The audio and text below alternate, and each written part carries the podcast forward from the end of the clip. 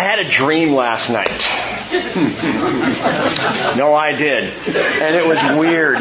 It was really weird. Cheryl and I were about to board a cruise ship in LA. And just as we were about to walk up the plank there and get onto the ship, I realized that we did not have our passports and wherever this ship was going, we needed to have our passports. Well, that was okay. Our passports were down at my folks' house in uh, Mission Viejo, California, an hour and a half drive south, two hours if you're counting for traffic. And so I tried to get back there, and it was so, you know how dreams are. It was so bizarre. I left the cruise terminal, and next thing I found myself, I was in a Toys R Us. and I'm looking around Toys R Us, and I'm thinking, I've got to get some transportation. There's no way I can walk down to Mission Viejo and back up to LA and make this cruise. I only had a short amount of time, and so I found this ride-on toy. I jump on it, and I'm headed down the freeway on this thing. I'm not kidding. This was my dream last night. It was very disturbing a little upsetting. I woke up this morning and I said, Shirley, I'm not going into Toys R Us anytime soon. we all have strange dreams. We all have weird ones, but I don't know if we often have dreams as disturbing as the dream that we are going to study tonight. Now, before we jump in, I got to give you guys a textual note. Um, we're going to be covering a lot of stories across the next 12 chapters of Daniel, but we're not going to cover all the stories that are sometimes attributed to Daniel. Uh, we're not going to cover the prayer of Azariah and the song of the three holy children. We're not going to cover Shoshana and the elders, or Susanna and the elders. Don't you cry for me.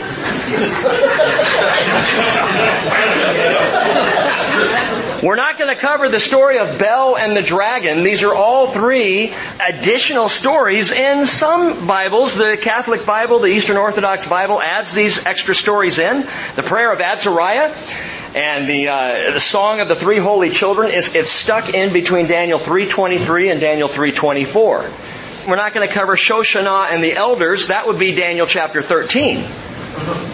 Okay, so that's an additional chapter that's added on. Again, in some Bibles, we're not going to do Bel and the Dragon, chapter 14. Why not? Why do we have, as many of you know, in the King James Version or the New American Standard Bible, the NIV, some of the more common translations used today, why are there only 12 chapters? But in the Catholic Bible, you've got the full 14 plus the addition in chapter 3. Why is that? Those three stories that I mentioned to you are non-canonical. That is, they never met. They don't meet the strict standards of biblical interpretation. For more conservative Bible scholars, both Jewish and Christian, they don't include them because they seem to have been written after the fact and inserted later on and not actually by the prophet Daniel himself. They're also apocryphal books. Apocryphal, that is, they are of uncertain origin and they are added later to Latin, the, the Vulgate and the Greek documents, the Septuagint, and one by uh, Theodotion, who I always thought was a Monty Python guy, but apparently not. These stories are not found in the oldest Hebrew manuscripts. They're not found in the Masoretic text. The Masoretic text dates back to the 9th century BC, and it is the oldest Hebrew copy of the scriptures that we have. The Masoretic text also matches up very well, beautifully actually, with the Dead Sea Scroll fragments of Daniel that were discovered that run about the third to the first century. So again, all, all that to say, we're going to take Daniel without embellishment. For as we have said recently, the Word of God needs no embellishment. We come to Daniel chapter 2, which begins, as I said, with disturbing dreams. Note that not one dream, but a series of dreams. Nebuchadnezzar will have been dreaming this dream over several nights. Again and again, God is persistent in getting his attention here. Daniel chapter 2 verse 1. Now in the second year of the reign of Nebuchadnezzar, Nebuchadnezzar had dreams, plural, and his spirit was troubled, and his sleep left him. And then the king gave orders to call in the magicians, the conjurers, the sorcerers, and the Chaldeans to tell the king his dreams. So they came in and stood before the king. And the king said to them, I had a dream and my spirit is anxious or troubled to understand the dream. Nebuchadnezzar, the king of Babylon, his name Nebu Kuduri Utsuri, or Utsur, means Nebu or Nabu protects the crown. Nabu being one of the many gods, one of the higher up gods of the Babylonians. Nabu protects the crown. That's the name of, uh, of the king. But as our story begins, the crown is obviously a bit askew. And Nebuchadnezzar is being kept up nights by, I'll give you several points to follow in an outline. Let's jump right in. Number one, disturbing dreams. Disturbing dreams. Nebuchadnezzar has dreamed this more than once. And so finally, he calls in four teams of advisors. Four different groups are listed here. They are unique groups, all four that come in to him. There are the magicians there in verse 2. The magicians, the Hebrew word is kartom, and it literally means those who deal with dark magic and the occult. So he calls in that group. Calls in the conjurers, the ashaf. What ashaf means in the Hebrew is to whisper. The conjurers are the whisperers, the breathers. They are the enchanters. He calls in the soothsayers. That word is the kashaf, and the soothsayers are particularly workers of witchcraft. And then finally the Chaldeans. Now you might have noticed that the Chaldeans were called in. What, all of them? Because this is Babylon in the land of Chaldea. These are the Chaldean people, but you need to understand the word Chaldean is more than an ethnic uh, moniker more than an ethnic term for Babylonians. Chaldeans in the Hebrew, it's Kazdim. Kazdim, it literally means clod breakers. Clod breakers. I read that and I, I, I, was instantly transported back to about the second grade when a kid down the street do, threw a dirt clod at my face. And I, in that moment, was a Chaldean. my face was a clod breaker. It literally means not just the ethnic term, it means the priestly caste or the wise men of Babylon. And it's really interesting, this Kazdim, what happened is when Cyrus the Persian, who you'll be introduced to later on in the book of Daniel, when he conquered Babylon, when the Medes and the Persians overtook Babylon and it entered into its next phase, the next rulers there, Persian magi mixed with these Babylonian Kazdim, they came together and began to share their secrets and to study especially astrology together. Diodorus of Sicily, who is a Greek historian from around 80 to 20 BC, and the author of Bibliotheca Historica, you might want to jot that down, I'm sure you can pick it up in Amazon, he said the following. Being assigned to the service of the gods, they spent their entire life in study their greatest renown being in the field of astrology. But they occupy themselves largely with soothsaying as well, making predictions about future events, and they give out interpretations of both dreams and portents. And I spend a little extra time on the Kazdim because I think that's interesting. I wonder, and it's been speculated, the influence Daniel may have had on this group. Daniel himself, a wise man among the wise men of Babylon. In fact, after tonight's story, he is elevated to the wisest. He is put above all the others. He is the go-to guy for wisdom and for understanding and for understanding and interpreting dreams and their meanings. But it makes you wonder, might they eventually yield the Magi from the East who came to worship Jesus? Magi, who were of Persian, or, Persian origin, coming together with these Kazdim in Babylon. And just a short 500 years or so later, when Jesus was born, we know the wise men, the Magi, came from the east. So just something to chew on and think about. These four groups are called in, and verse 4 tells us, Then the Chaldeans spoke to the king in Aramaic. Now stop right there.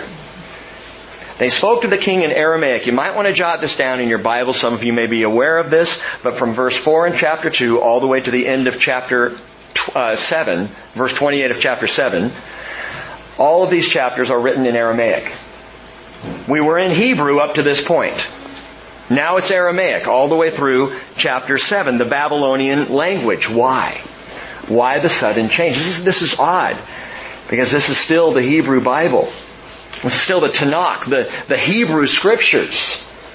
Why suddenly all this Babylonian Kazdim language, the language of, of Aramaic? And the answer is very simple, and you'll see this as we go. It's because right now God is not talking to Israel, He's talking to the nations. And Babylon was the grand, glorious nation above all nations in the day. The Lord is now speaking to the entire world and not just to Israel. Now you might wonder about that a bit and think, now wait a minute, didn't we say on Sunday that the prophecies of Daniel are supposed to be sealed up until the end of time? And if they're sealed up, then how can the Lord be talking to the world? Understand this. The prophecies in the latter half of Daniel, beginning in chapter 8 specifically, but also about 7, running all the way to the end of the book, were sealed. Someone asked me Sunday morning, were they sealed literally? Did Daniel take the scroll and wrap it up and seal it with hot wax and put it in a jar and stick it away and say, we can't open this until the end times? No, I believe that they were sealed in terms of understanding. That they were sealed in terms of no one, even if you did read them, if you, even if you tried to understand them, and trust me, people did. Jewish scholars did across the years. And it didn't make any sense. Many of the things written in Daniel were just too hard to get. There wasn't the context for them.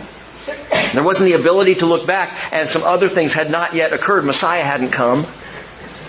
And so the book remained sealed until the end of time. But in this section, largely, like I said, it's written in Aramaic, is multiple open messages from God to the nations regarding His coming kingdom. And seeing that God's coming kingdom has yet to come, we as part of the nations have something to hear and should be paying attention. Oh, that our nation would pay attention even just to the message we're going to share tonight. Oh, that the nations of the world would open their eyes and their ears to hear the word of the Lord as He proclaims the coming kingdom, the one kingdom that will last, the kingdom that is eternal. But at this point, God's speaking to the nations. J. Vernon McGee said God has taken the scepter out of the line of David and He's put it into Gentile hands.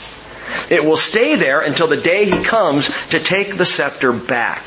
And when he does, it will be, be with nail pierced hands because it is God's intention for Jesus to reign. And reign he will.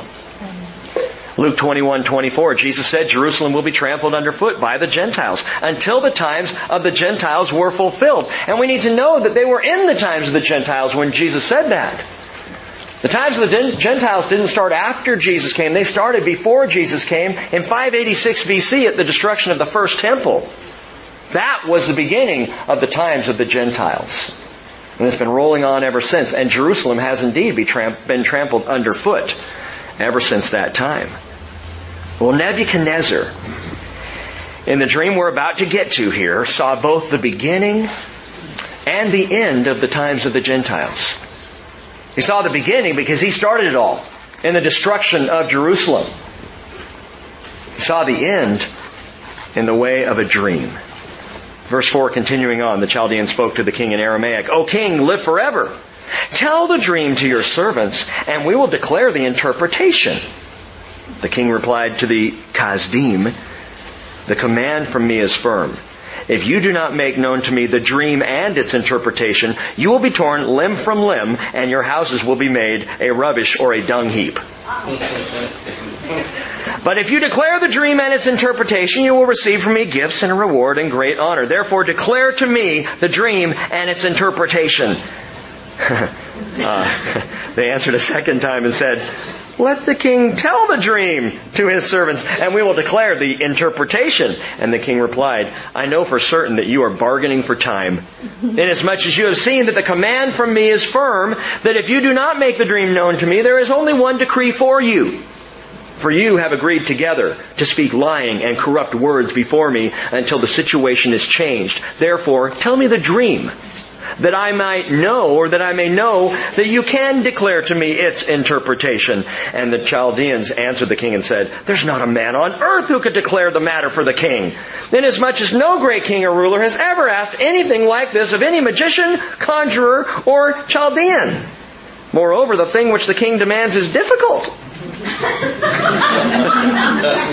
These are the wise men, by the way. And there is no one else who could declare it to the king except God's, whose dwelling place is not with mortal flesh. Well, because of this, the king became indignant and very furious and gave orders to destroy all the wise men of Babylon. So the decree went forth that the wise men should be slain, and they looked for Daniel and his friends to kill them. Some think Nebuchadnezzar was just cleaning house. He was only two years into his rule. And in this, at this point, some are saying he was fed up with these conjurers, these wise men, these blowhards, because they were just making stuff up and he knew it. Mm-hmm. He wasn't an idiot. He was a smart king. He knew what was going on. Tell me the dream and its interpretation, or he says you will be torn limb from limb. By the way, Nebuchadnezzar wasn't just speaking euphemistically. Eastern monarchs used to take four trees and they would have them bent together and tied at the top with a rope. And then they'd take their victim and they would tie each limb of the victim to one of the four trees. And then they would snap the rope. And when the trees bent back up, it literally tore people limb from limb. And that's what Nebuchadnezzar, we believe, is talking about here. I'm going to take you guys apart if you don't tell me the dream and the interpretation. He was no fool. Nebuchadnezzar hadn't risen from a petty chieftain to a great unifier of divergent tribes and factions by chance. He hadn't become conqueror of mighty nations like Assyria and Egypt, you know, by the luck of the draw. Nebuchadnezzar wasn't the world's first dictator simply by fortune. He was a brilliant leader Of course, you know, in reality, all of this happened in Nebuchadnezzar's life for one true reason, and that's because God willed it. The Lord spoke through Jeremiah, Jeremiah 27 verse 6, and he said, Now I have given all these lands into the hand of Nebuchadnezzar, king of Babylon, my servant. And I have given him also the wild animals of the field to serve him. God calls Nebuchadnezzar my servant three times in the book of Jeremiah. Jeremiah 27 verse 6, 25 verse 9, and Jeremiah 43 verse 10. Nebuchadnezzar, my servant. But it's interesting now that the Lord has a unique way of getting the attention of His servant. Disturbing dreams. Sometimes God speaks this way. Divine messages sent to disturb an otherwise clueless or comfortable life. And the dream keeps coming sometimes until we get it. Well, what evidence of that kind of thing do you have, Rick? Uh, well, Jacob had disturbing dreams. Um, Joseph had some disturbing dreams. Samuel had disturbing dreams. How about Joseph of Nazareth? Bible tells us in Matthew 1:20 an angel of the Lord appeared to him in a dream saying, Joseph, son of David, do not be afraid to take Mary as your wife, for the child who has been conceived in her is of the Holy Spirit. Now Mary had already told him that, and of course his response, as mine probably would have been, was, right. but in the dream, the angel now comes to Joseph. I think that's interesting. Because we, we can only assume it was the same angel, but Gabriel, the angel Gabriel, who you're going to meet in the book of Daniel for the first time, came to Mary in person. Joseph never saw him in person. Joseph only saw him in dreams. In fact, Joseph would go on to have four more dreams, hearing from God throughout Matthew chapter 2. Why? Why doesn't Joseph get to see the angel face to face? Why Mary? And why does Joseph just have dreams? And the answer is faith. Faith. There is something about a dream that forces you to consider if it is truly from the Lord and it draws out faith. Now some of you may be saying, yeah, Rick, that's, that's really dangerous. I understand that, which is why we always test dreams against the Word of God. That's why you don't ever take a dream at face value. Well, I dreamed last night that I'm supposed to be riding a Toys R Us toy down the road in California. I'm off. And you might say ridiculous, but you know what? I've heard people follow ridiculous dreams that were not biblically substantiated. Like another Joseph Smith or Mohammed. Among the many across the years who have taken their dreams as word of truth over the word of God. And the reality is the Lord never contradicts or countermands his own word. Amen. So if you think you're having a dream from the Lord, and you may, because we're told, Acts chapter 2 verse 17, in the last days I will pour forth of my spirit on all mankind, and your sons and your daughters shall prophesy, your young men shall see visions, your old men shall dream dreams. We kid around about the old men thing, but gang, we're told that we will dream dreams in the last days. So God puts His approval on that and says, I may send you a message that way. Well, Lord, great, but how do I know it's really from you and I'm not just freaking myself out? Test it against my word. If it aligns with my word, then you can probably be confident it's from me. Ecclesiastes chapter 5 verse 7 says, For in many dreams and in many words there is emptiness. Rather, fear God. Disturbing dreams. By the way, don't expect rainbows and butterflies in dreams given by the Lord. because the way I read it in scripture, almost every single dream God gave to someone was disturbing. It was discomforting. It, it, it rattled them a bit. And oftentimes dreams are sent to pull us out of a spiritual dullness. Remember, he says, Isaiah 55:11, "My word which goes forth from my mouth will not return to me empty without accomplishing what I desire and without, without succeeding in the matter for which I sent it."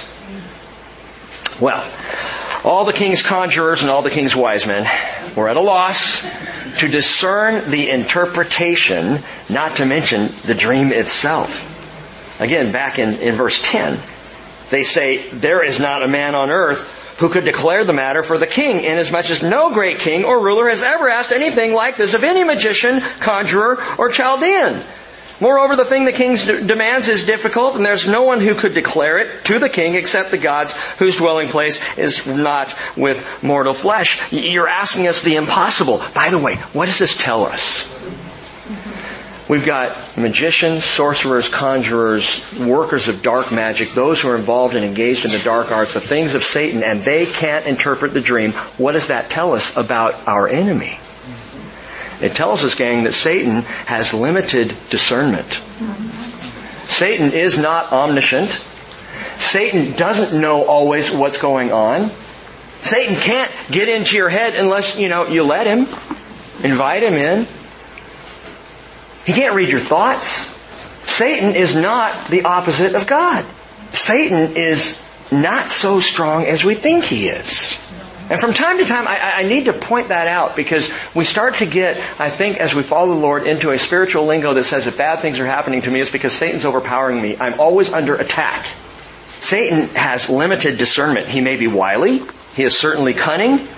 But that's the best he's got. Daniel has more discernment than Satan does in this instance. Satan's got all these conjurers and they can't figure it out. But Daniel will. Daniel can. In fact, I love this in the book of Daniel. This guy seems to be one step of, ahead of the enemy all the way through. Even when he's thrown into the lion's den, he's fine. It's cool. He's always one step ahead. Satan can never get the better of him. Now, watch this. Watch how Daniel discerns. This is the second point as we study through this. We move from disturbing dreams to number two, a devilish dilemma. A devilish dilemma, verse 14. Then Daniel replied with discretion and discernment to Arioch, the captain of the king's bodyguard, who had gone forth to slay the wise men of Babylon. He said to Arioch, the king's commander, For what reason is the decree from the king so urgent or so harsh? And then Arioch informed Daniel about the matter. So Daniel went in and requested of the king that he would give him time in order that he might declare the interpretation to the king. And then Daniel went to his house and informed his friends, Hananiah, Mishael, and Azariah about the matter, so that they might request compassion from the God of heaven concerning this mystery, so that Daniel and his friends would not be destroyed with the rest of the wise men. Daniel is still between the age of about 18 to 21. And he deals with this with absolutely masterful discernment. He is a wise young man. He and his three friends are either finishing or have just completed Nebuchadnezzar's training course when this crisis hits. And, and, I want you to, for a moment, put yourself into Daniel's shoes and recognize how serious this was. This would be like your boss calling you up, and we can't even fathom this, but your boss calling you up and saying, listen, if those reports that are due tomorrow are not in my hands in five minutes, I'm going to have you torn limb from limb. and the executioners are on their way to your house. I can't even imagine. That's what was going on. Daniel was a dead man. Daniel's friends were about to be murdered. This is a life or death situation, and had I been Daniel in that time at the moment, I would have been freaking out. I would have been like, how can we escape? How can we get out of here? We gotta figure something out. Daniel shows amazing discernment. And he answers the question, and maybe you're in this place tonight, how do you discern the will of God in the midst of a devilish dilemma? When you can't hear him because the world is coming at you from all sides. Four side notes here for you. Instead of freaking out, Daniel just got the facts. And that's a great place to start. Instead of freaking out, Daniel got the facts. Verse 14, verse 15, it tells us he replied with discretion and discernment. In other words, Daniel didn't flip out. He sought clarity. He didn't jump to put out a fire. He said, let's understand what's going on. Let's, let's get some understanding here. And it reminds me that few things in life are truly emergencies. Now, you may feel differently. I know I do from time to time. But few things are the emergencies that we make them out to be. We get in a panic and we think, this has got to be fixed right now, today, this minute, or I'm not going to make it through the night. And then you know what we do? We wake up the next morning and go, this has got to be fixed right now or I'm not going to make it through the day. Panic. And there are very few things that are actual emergencies. I have learned this in my life the hard way to stop and take a breath. Okay, Lord, this doesn't look good. We can acknowledge that with Daniel. But let's get all the facts. Is there something that we're missing here? And there was. The, the king just wanted the dream. Okay, I just want you to tell me what I dreamed and what it means. So Daniel says, wow, okay, can I have a little bit of time? Can I talk to my friends? Bottom line is that Daniel did what the Bible tells us to do, Psalm 46 verse 10, cease striving and know that I am God. He says, I will be exalted among the nations. I will be exalted in the earth. And so instead of freaking out, Daniel got the facts. Secondly, instead of fretting, Daniel tapped into faith. Instead of fretting, he tapped into faith.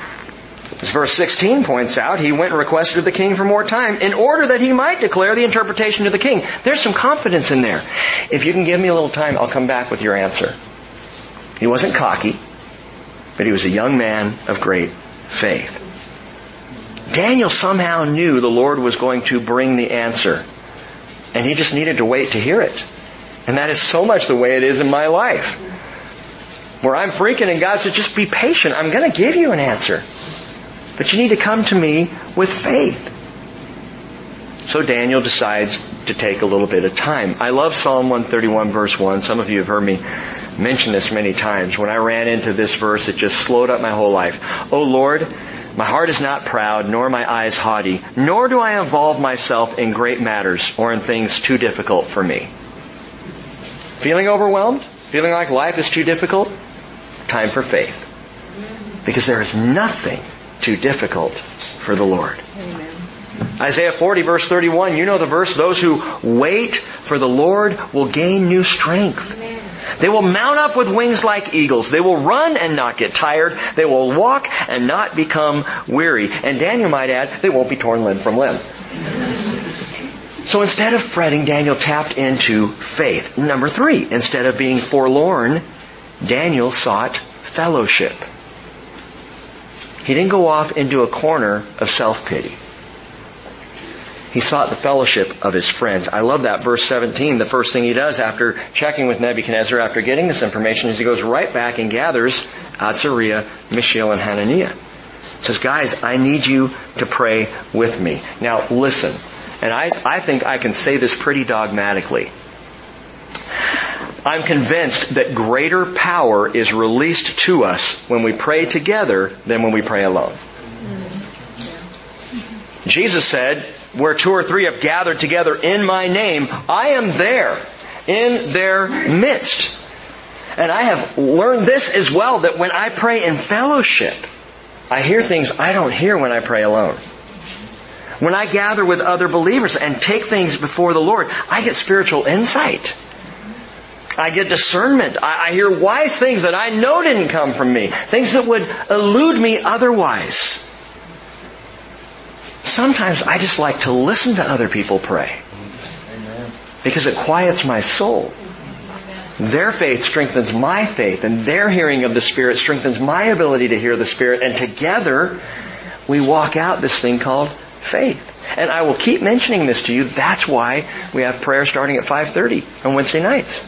To invite you to come and listen. And you don't have to have some big issue in your life. You don't have to have some big problem. You can just come and pray. I, I know, again, work and, and schedules, I get that. This is not a guilt trip thing. It's just we're here and we're praying. And you're invited. So instead of being forlorn, Daniel sought fellowship. And finally, instead of fearing Nebuchadnezzar, the source of the crisis, Daniel does something marvelous. When he gets the answer, he doesn't rush off to give it. He pauses to worship the Father. He pauses to worship the Father. Verse 19, then the mystery was revealed to Daniel in a night vision. And then Daniel blessed the God of heaven. And Daniel said, let the name of God be blessed forever and ever. For wisdom and power belong to Him. It is He who changes the times and the epochs. He removes kings. He establishes kings. He gives wisdom to wise men and knowledge to men of understanding. It is He, note this, it is He who reveals the profound and hidden things. He knows what it is in the darkness, and the light dwells with him. To you, O God of my fathers, I give thanks and praise, for you have given me wisdom and power. Even now you have made known to me what we requested of you, for you have made known to us the king's matter. Marvelous. And by the way, note this, Daniel prays this prayer of praise, this blessing of the Lord before the crisis was resolved. The crisis is still there. Now Daniel has the answer to the crisis, but it's not over yet. He doesn't rush to take care of the crisis and then go to church. He stops right then and opens up his lungs to pray this most magnificent prayer of faith, to bless the name of the Father. Make it practical. He knew he had his answer, but the decree wasn't lifted. The bill was yet to be paid. The cure was not yet administered. The resolution wasn't complete. And yet he praised the Lord. It's as we've said before, it would be Moses and the children of Israel rejoicing and praising the Lord on this side of the Red Sea as opposed to that side thanking the Lord and praising Him prior to your healing. Before the resolution of the problem comes. While the crisis still seems to be going on, to stop and bless the name of the Lord, for He has brought the answer. And that's what Daniel's doing here. He doesn't bow to the source of the stress, Nebuchadnezzar. He pauses to praise the Father. How could he do that? How does this 18, 19, 20 year old have such incredible faith? I think simply Daniel knew that everything happens on God's timetable. That nothing happens outside of the awareness of God. He understands what's going on. So Daniel here was not about to bypass a little spontaneous worship. When you face the next devilish dilemma in your life, remember, get the facts, approach it with faith, seek fellowship, and praise the Father. It's a winning combination, and that's what Daniel shows us practically right here.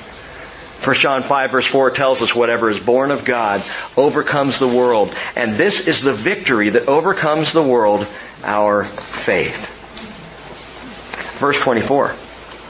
Therefore Daniel went in to Arioch, whom the king had appointed to destroy the wise men of Babylon. He went and spoke to him as follows, Do not destroy the wise men of Babylon. Now that's amazing. Whatever for those dorks. Just take care of me. I mean, Daniel's concerned for everybody. Don't destroy anyone. It's all good. It's all cool. I know they're charlatans, but you know, it's good. Don't destroy them. Take me into the king's presence and I will declare the interpretation to the king.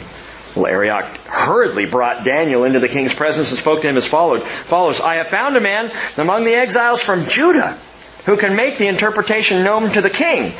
And the king said to Daniel, whose name was Belteshazzar, Are you able to make known to me the dream which I have seen and its interpretation? Daniel answered before the king and said, As for the mystery about which the king has inquired, neither wise men, conjurers, magicians, nor diviners are able to declare it to the king. And you can almost see Nebuchadnezzar rolling his eyes. Uh huh, yeah, I just heard that from the other guys.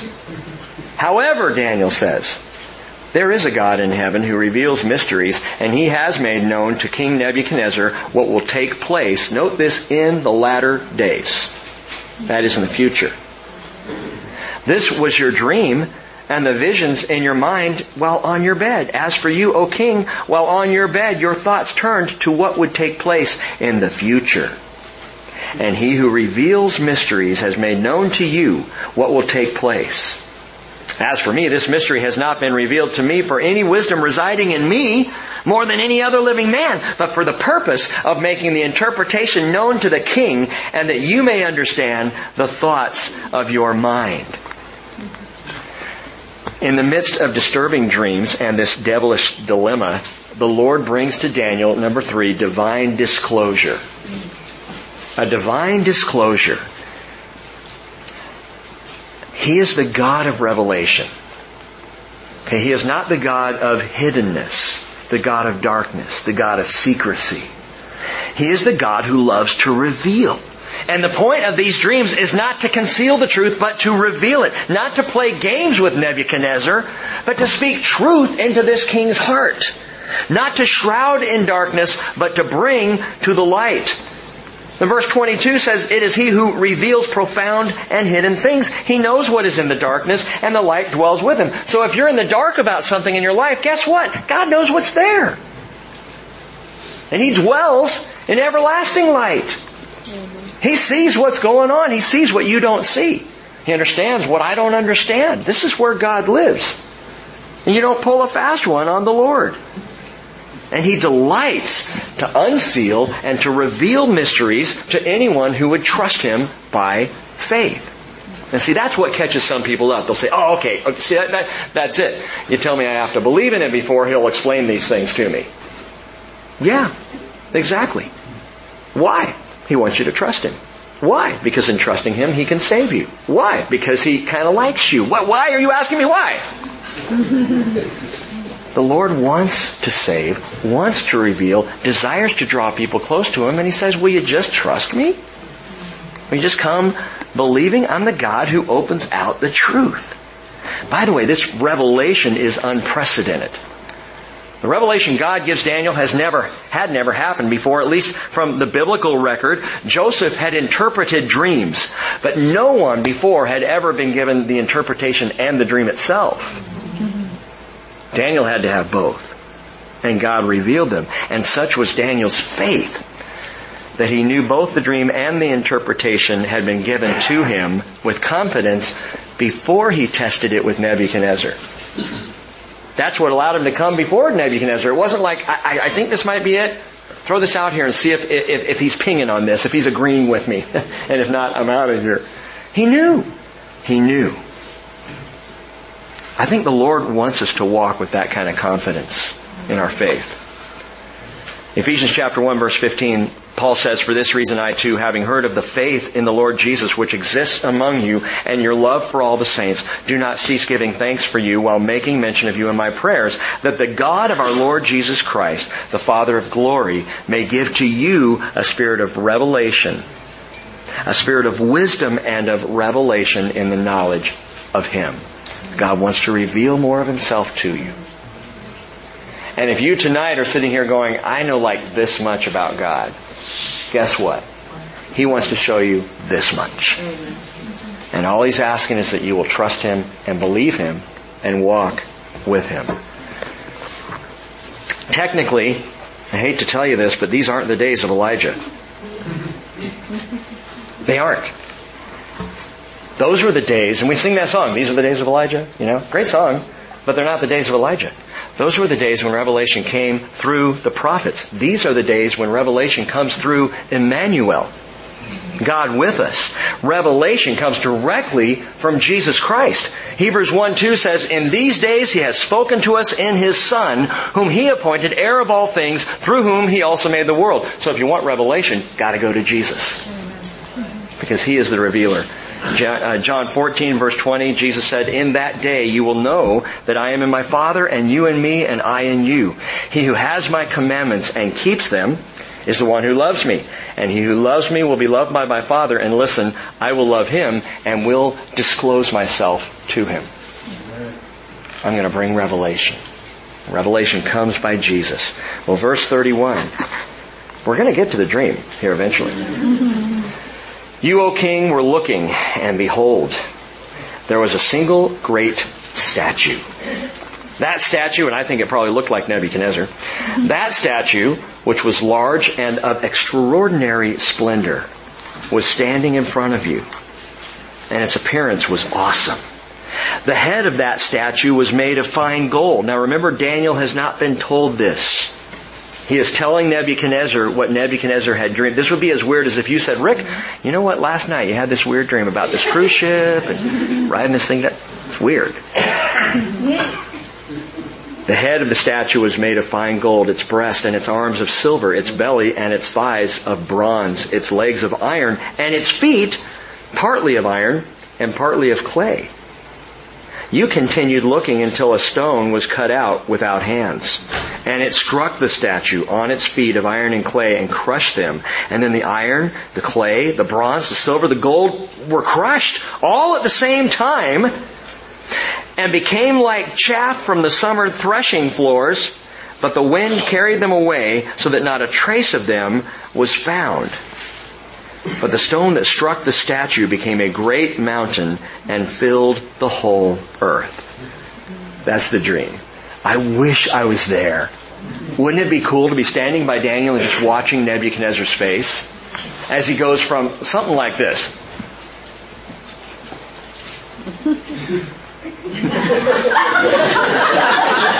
I mean, you know, the change.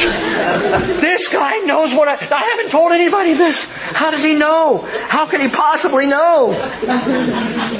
There are some important clues to understanding Nebuchadnezzar's dream, this dream of this marvelous statue.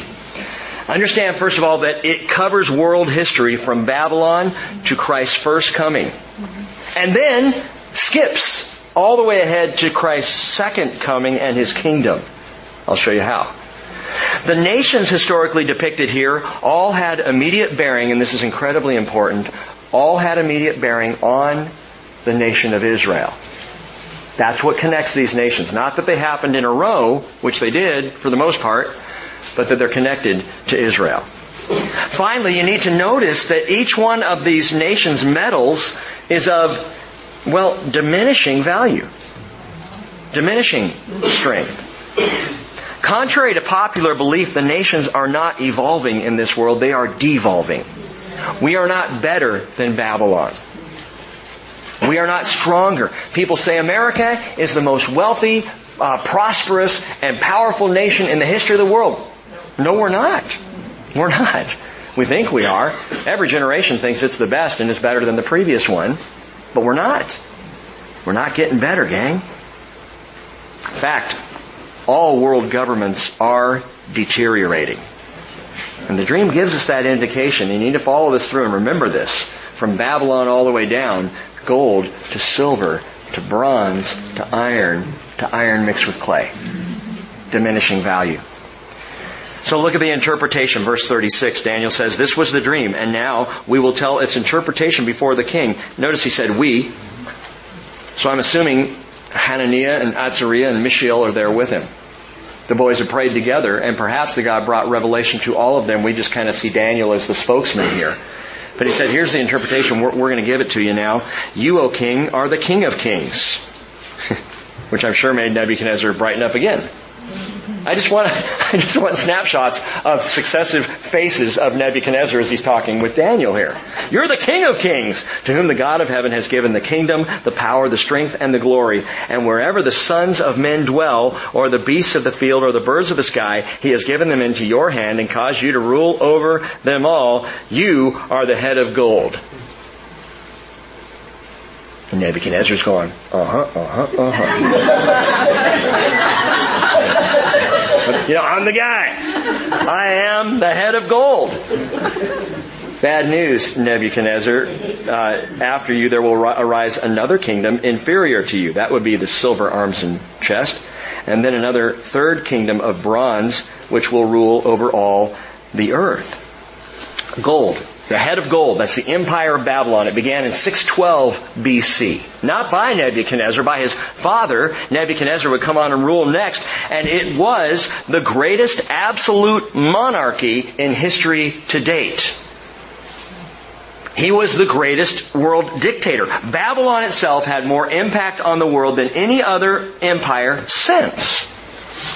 Through Jeremiah, the Lord said, Jeremiah 27 verse 5, I have made the earth, the men and the beasts which are in the face, on the face of the earth by my great power and by my outstretched arm, and I will give it to the one who is pleasing in my sight.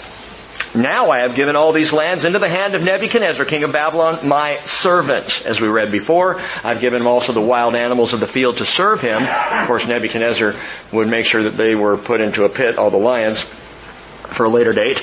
Verse 7, all the nations shall serve him and his son and his grandson until the time of his land, own land comes, and then many nations and great kings will make him their servant. So God was prophesying this through Jeremiah back in the land prior to this time with now Daniel with Nebuchadnezzar. So the head of gold is Babylon, 612 BC. The kingdom inferior to Babylon, the silver arms and chest would be the Medo, the Medo-Persian Empire, the Medes and the Persians, who came to rule, who conquered Babylon, and we'll see how later in Daniel in 538 BC. The Medes and the Persians, it was a dual rule. The Medes, the Persians formed a, a, national coalition together so that they could defeat Babylon, which is why there are two arms of silver. But they were not as great as the head of gold. They're silver now. These two countries coming together to try and function as one. And then the third one, another third kingdom of bronze, which will rule over, note this, all the earth. So along comes the Bronze Empire. That would be the Empire of Greece. Greece is the next major empire. We know all of this historically, by the way, although it happened after Daniel. Mm-hmm. 330 BC. Year 330 BC, Greece became the great empire. Thanks to the military genius of anyone? Alexander. Alexander the Great. You guys are way ahead of me.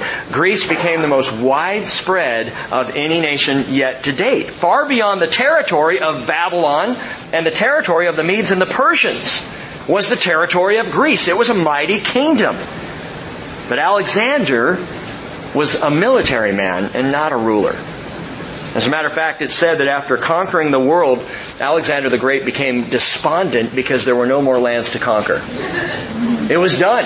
Seriously, he sank into depression. He gave a big party one night and he got drunk and he wandered out into a downpour, ended up back in his tent soaked through to the bone, caught pneumonia and died. And that was the end of Alexander the Great. He died at the age of 33.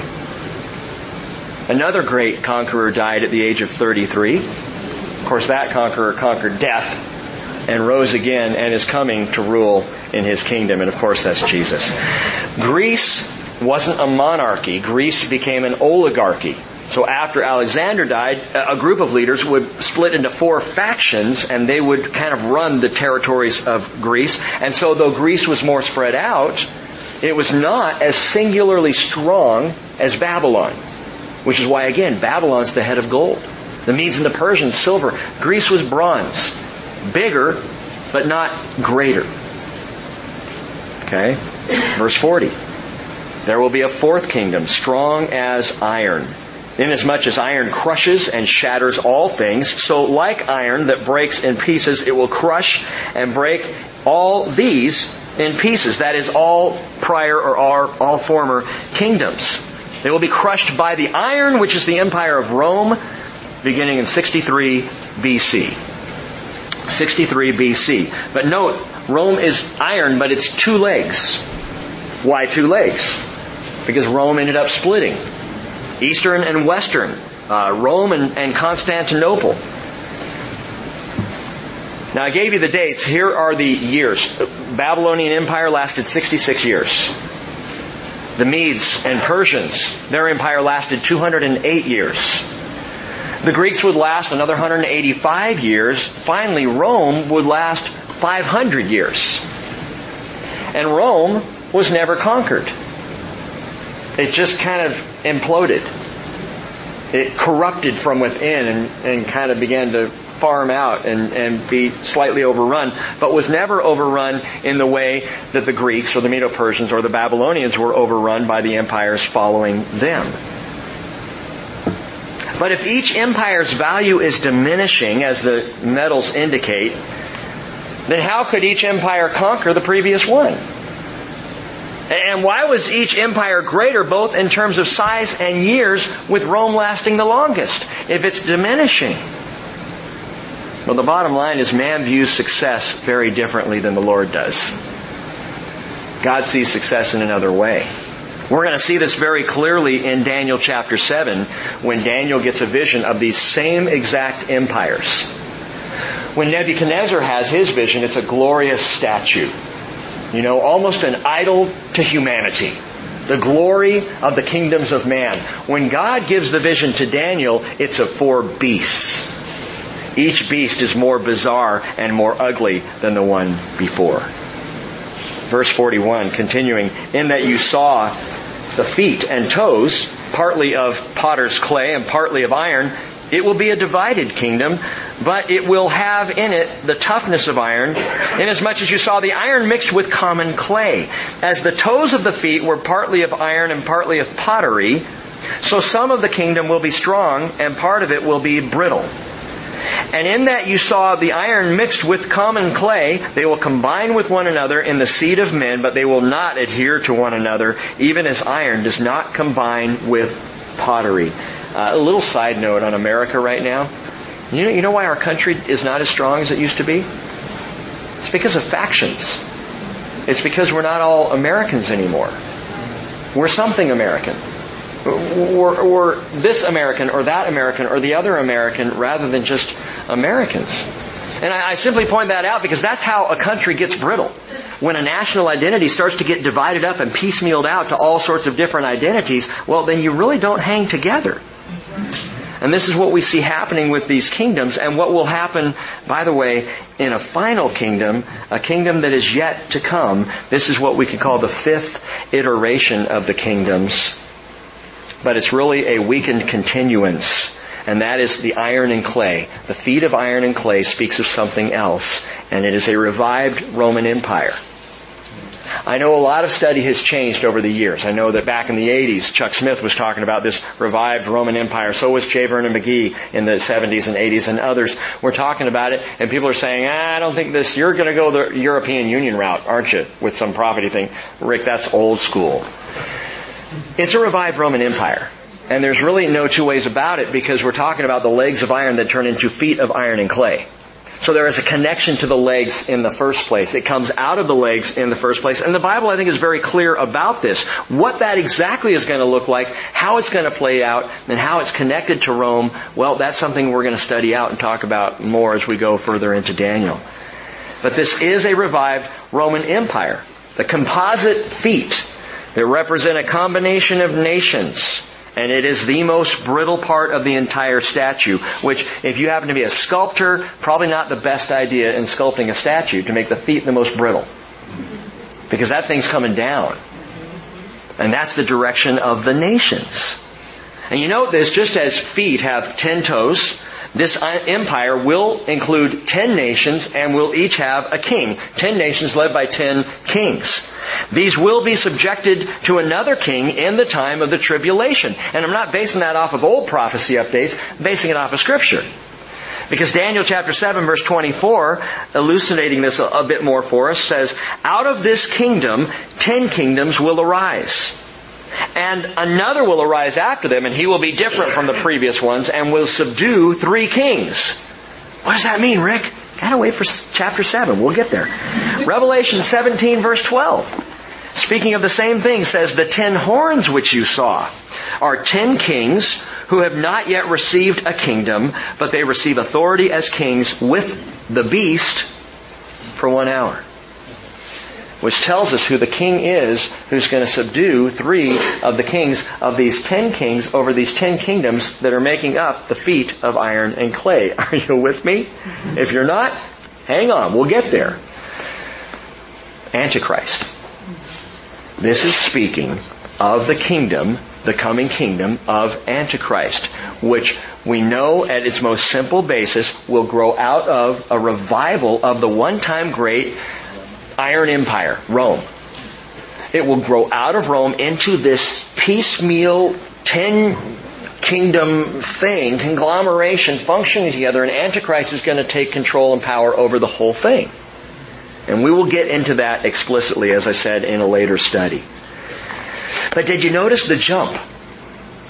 We went from ancient Rome, legs of iron, ancient Rome, all of a sudden to the kingdom of Antichrist, feet of iron and clay.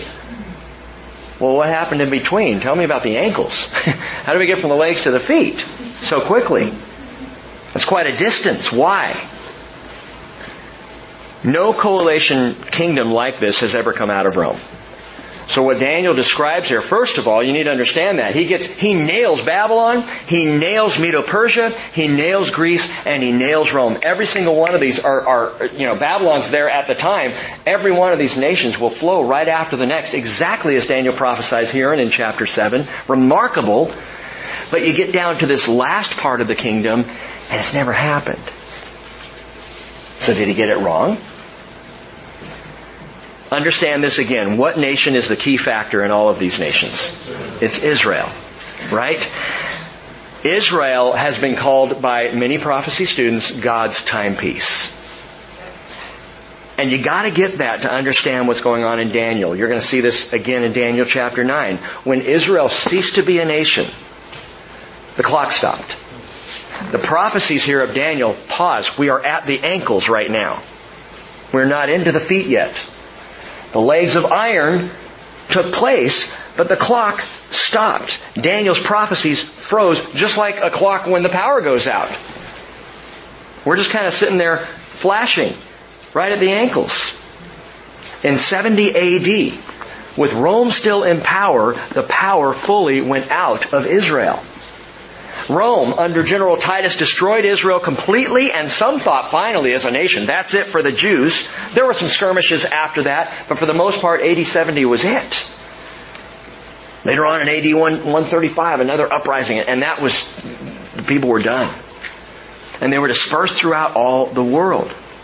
But understand, from that time all the way up to the present generation, all over those many centuries, the Jews were the last people in history to sovereignly dwell in that land. Until May 14th, 1948. When amazingly the clock started ticking again because Israel came back into the land. Israel declared her independence on that day, 1948, as a sovereign nation, and the Bible says, who has heard such a thing? Mm-hmm. Isaiah 66 verse 8. Who has seen such things? Can a land be born in one day? Can a nation be brought forth all at once? As soon as Zion travailed, she brought forth her sons. That is, after her pain, she came back. She was birthed. After the pain of the Holocaust, we saw the nation rise up to life again.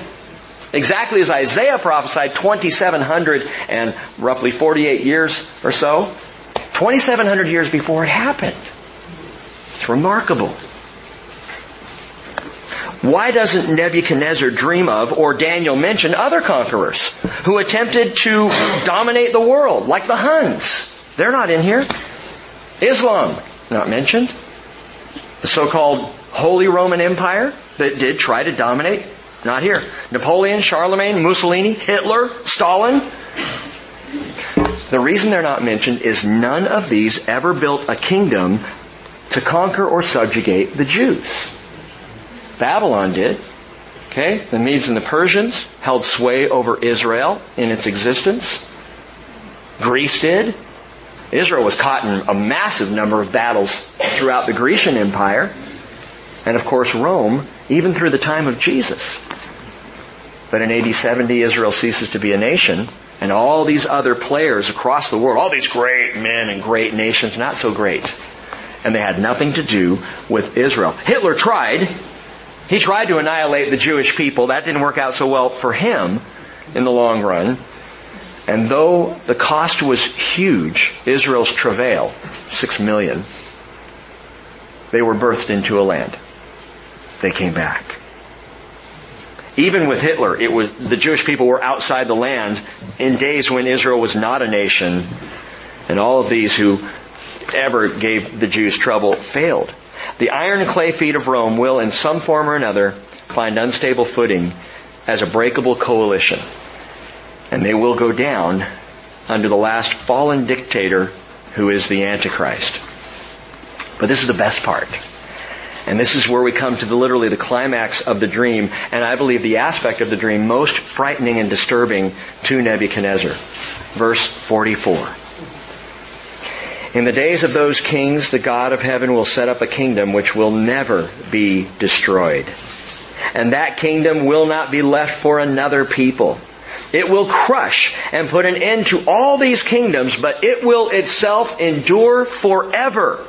Inasmuch as you saw that a stone was cut out of the mountain without hands, and that it was crushed, and that it crushed the iron, the bronze, the clay, the silver, and the gold, the great God has made known to the king what will take place in the future, so the dream is true and its interpretation is trustworthy.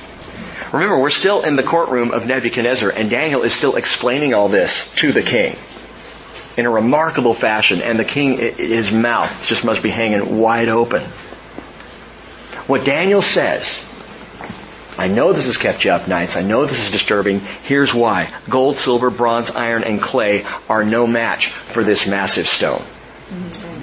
This massive stone cut out not by human hands. What does that tell us? It is not a work of man.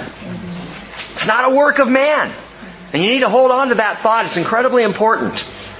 This is no work of man. This is the rock, the stone. Psalm 118:22, the stone which the builders rejected has become the chief cornerstone. Isaiah 28:16, thus says the Lord God, behold, I am laying in Zion a stone, a tested stone, a costly cornerstone for the foundation firmly placed.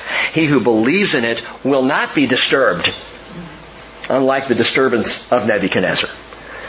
Peter applied both of these verses to the stone, Jesus Christ. And please understand that. 1 Peter 2 7, Peter says, you know what? He is the stone the builders rejected. He is the choice cornerstone laid in Zion. He is the foundation. That is Jesus. And so this rock is not just the kingdom, because what is a kingdom without a king? The rock is Jesus. The stone is a picture of Christ Jesus coming to rule and reign in His kingdom. Zechariah chapter 3 verse 9.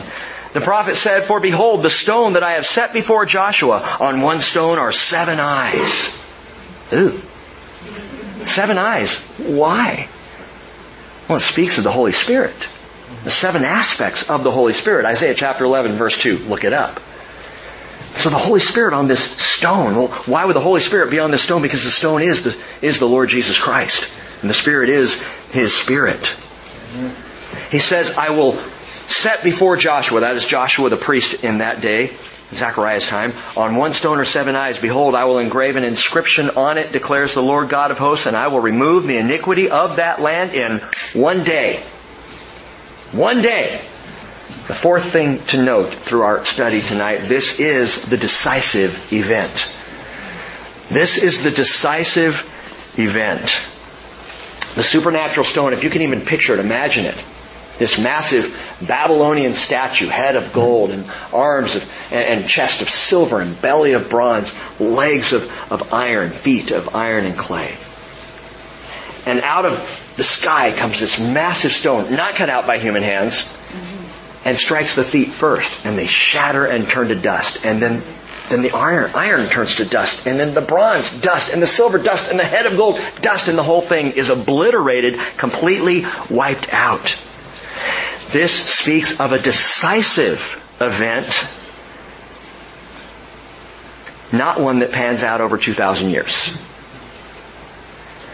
What are you saying, Rick? I'm saying the king brings the kingdom.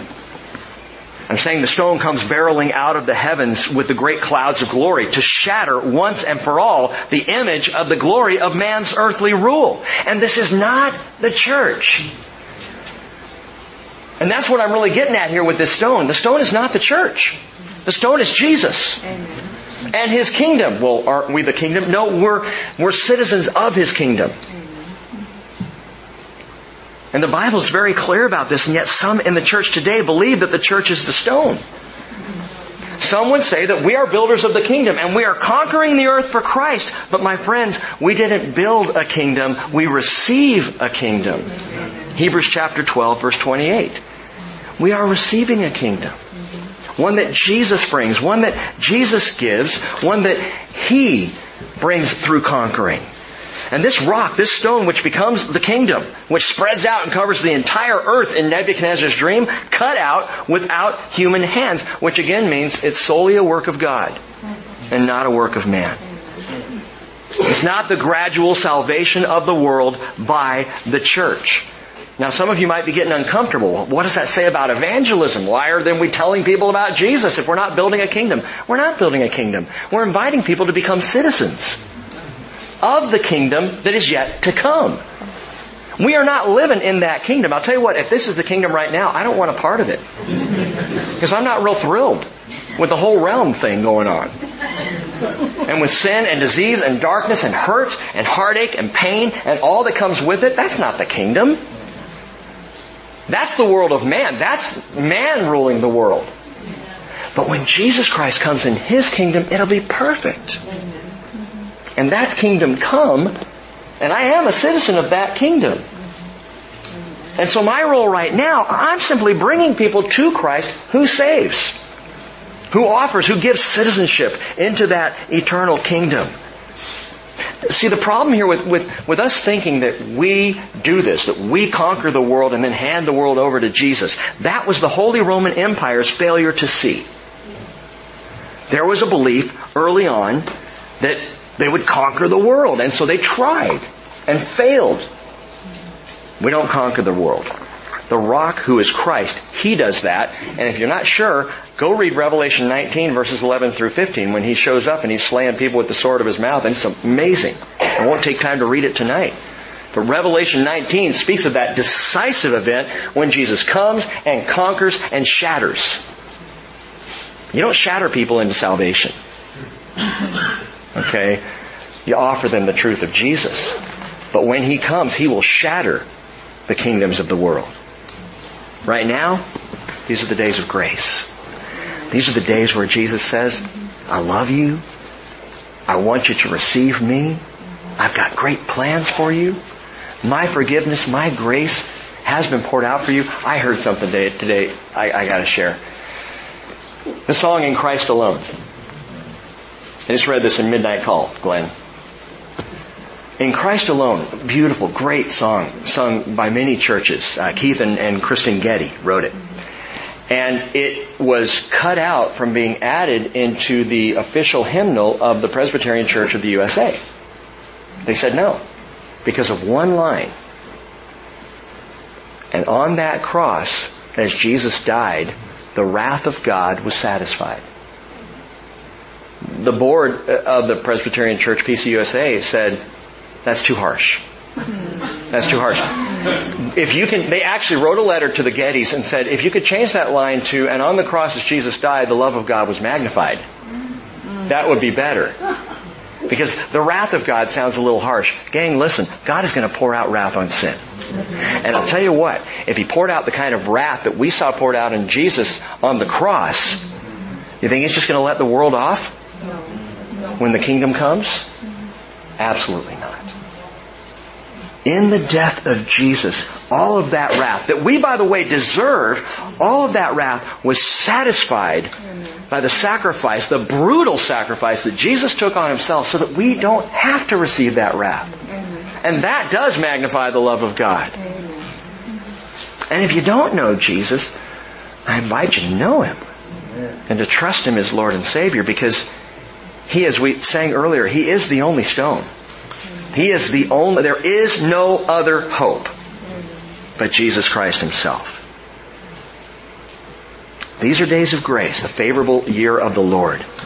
But when his kingdom comes, he will strike suddenly and permanently. Flip over to Matthew chapter 21. Matthew 21. Jesus has just shared the parable of the of the landowner of the vineyard. He, he takes Isaiah chapter 5, this parable of the vineyard, the vineyard being Israel, and he describes it and he expands upon it and he points to the Jewish leaders and makes it clear that they're messing up big time. And then Jesus says to them in verse 42, Did you never read in the scriptures, the stone which the builders rejected, this became the chief cornerstone? This came about from the Lord, and it is marvelous in our eyes. Therefore I say to you, the kingdom of God will be taken away from you and given to a people producing the fruit of it. And he who falls on this stone will be broken to pieces. But on whomever it falls, it will scatter him like dust. This passage has often been exploited among Christians as a call to Christian brokenness. You need to fall on the stone of Jesus and be broken before Him. And I don't think that's good preaching. I think that misses what Jesus is really saying. Listen to verse 44 again. He says, He who falls on this stone will be broken to pieces. Not just humbled, not just brought to bow before the Lord, broken to pieces. It doesn't sound good. But on whomever it falls, it will scatter him like dust. Well, the stone is Jesus. Clearly.